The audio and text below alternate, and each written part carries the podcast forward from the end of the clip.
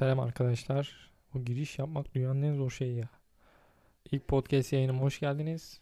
Travis Scott'ın önceki günlerde Fortnite oyununda yaptığı bir konser vardı. Bugünlerde en dikkat çekici şeylerden biri de oydu. Yaklaşık 12 milyon canlı izleyiciye ulaşarak rekor kırdı. 5-6 yıl öncesine kadar 30 kişiye konser veren bir adamın şu anda 12 milyon canlı izleyiciye hele bir oyunda müthiş bir gösteriyle ulaşması inanılmaz bir şey. Netflix belgeselini izlemiştim böyle Travis Scott'ın çok büyük bir hayran değilim. Netflix belgeselini izleyince dikkatimi çekmişti. Konserlerde verdiği yaptığı şovlar. Ve demiştim kendime yani bunlar konser veriyorsa bizim Türkiye'dekiler ya da bunlar sahne şovuysa bizim Türkiye'dekilerin yaptıklarını diye böyle bir düşünmüştüm kendime. Hatta ya da bu adamlar şu an bu seviyelerse daha bunun bir tık üstüne yapabilirler diye düşünmüştüm. Yaklaşık bir iki gün önce Travis Scott bu sorunun cevabını verdi. Ve adam bir oyunda 12 milyon canlı izleyiciye bir görsel şovla konser verdi. Sadece Travis Scott bazında da değil birçok yabancı star sürekli kendini geliştirmekte, farklı şeyler denemekte. Ancak keşke bunu bizim ülkemizde de görebilsek aynı durumu. Ama pek mümkün olmuyor. Bizde e, bizde durum şu şekilde sanat camiamızda. Devrede kalın hala yazım kurallarını öğretemedik ve kötü giyinmeye devam ediyor. Şarkıcı Sıla canlı yayını kapatmayı bilmiyor. Ancak bir starımız var ki Murat Övünç. Adam Netflix'e ismini değiştirdi ve ey Travis Scott sen kimsin?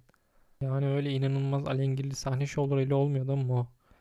Star olma için önce evinin altın varaklı olması lazım. Sonrasında belli harfleri söyleyememen lazım. Bir de kötü giyinmen lazım. Yani Travis Scott bunlar sanatın üç temel farzı. Bunlar olmazsa olmaz. Yok öyle 12 milyon kişiye canlı konser vermeler falan. Bunlar bizim ülkemizde yemez. Ya şimdi bir de nesilleri düşünüyorum. Bundan önceki nesilde halk kahramanları böyle duvara posterini yapıştıracağımız insanları sorduğumuzda kimdi diye bize anlatıldıklarında kimisi Tarkan, kimisi Barış Manço, kimisi Sezen Aksu diyor. Şu anki gençlere sorduğumuzda ise bu cevaplar iç karartıcı. Enes Batur, Duygu Özarslan tarzı cevaplar geliyor. Peki bir sonraki nesilde bu sorunun cevapları acaba ne olacak? Asıl önemli olan konulardan biri de benim merak ettiğim konulardan biri de onlar. Bence insanlar sanal birine hayran olacaklar. Yani arttırılmış sanal gerçeklik veya sanal gerçeklik oyunlarında kendi yarattıkları karakterlere veya birini yarattığı da oyun o dünyada birini yarattığı karakterlere hayran olacaklar. O dünyanın içinde yaşamaya başlayacaklar. Gerçek hayatta sahip olamadığı şeylere o hayatta sahip olmaya başlayacaklar. Yani şu anda da öyle değil mi durum? YouTube'da birçok kişinin izlediği içerik yeni evim, yeni evimi tanıyoruz. Neler yedim, bir sabahta ne yapıyorum. Şu an bile canlı bir varlığın işte hayal ettiğimiz, bizim yaşayamadığımız yaşantılarını izliyoruz aslında. İleri vadede bence bu durum bizim yaşamak istediğimiz hayatı biz sanal dünyada artık yaratılan o sanal dünyada biz kendimiz yaşamaya başlayacağız. Ve o korkulan yapay zeka gelecek insanlık bitecek insanlığın sonu yapay zeka olacaklardan ziyade insanların hayatını değişecek en temel şey bu sanal gerçeklik olacak. Yani insanlarda hatta bu sanal gerçekliğin ben bir sonraki çağ bile etkisi olacağını düşünüyorum. Hatta çağı çağ atlamanın noktasını bu sanal gerçekliğin belirleyeceğini düşünüyorum. Ve bahsettiğim bu sanal gerçeklikle ilgili çok güzel bir film vardı. Ready Player One diye. Ee, Spielberg'ün yakın geleceği anlatan bir filmiydi.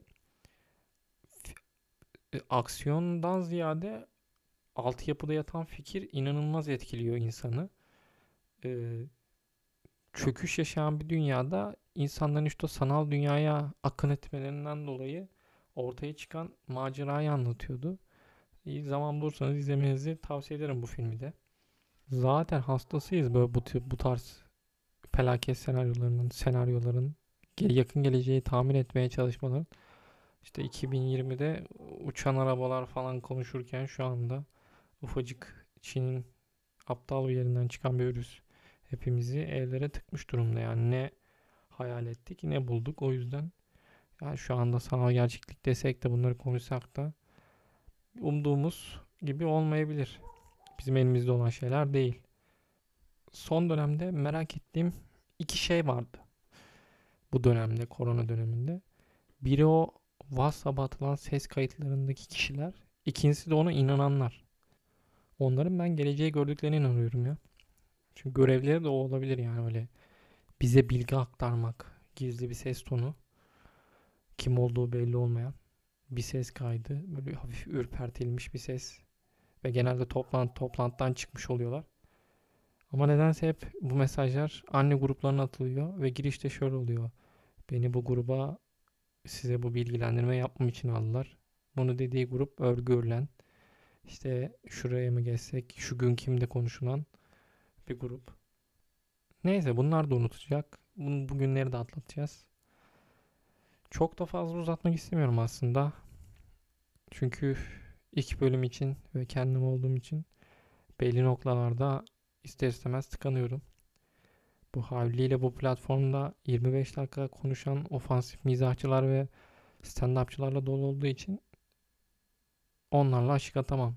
Onlar boşu benden daha iyi yapıyorlar. Ve genelde güldürmüyorlardı hiçbirleri. Hele o şeyler, ofansif mizahçılar şey kafasında sürekli e, mizaha yeni bir bakış açısı getirdik.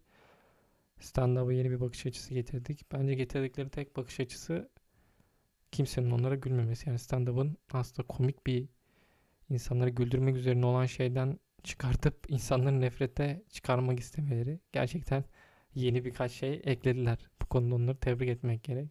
Ki podcast platformunda da baktığınızda mizahçı dolu yani. Bazen bu platformda podcast ararken kendimi TikTok'un ses kayıt şeyinde veya TikTok'un radyo alanında mıyım diye düşünüyorum. Tabii bu söylediklerim şaka. Onlar da bu tarz şakalar yaptıkları için ufak bir size genel bir podcast platformunun şeyini tattırmak istedim. Çok fazla uzatmak istemiyorum. Umarım beğenmişsinizdir. Bir sonraki podcastlerde görüşmek üzere.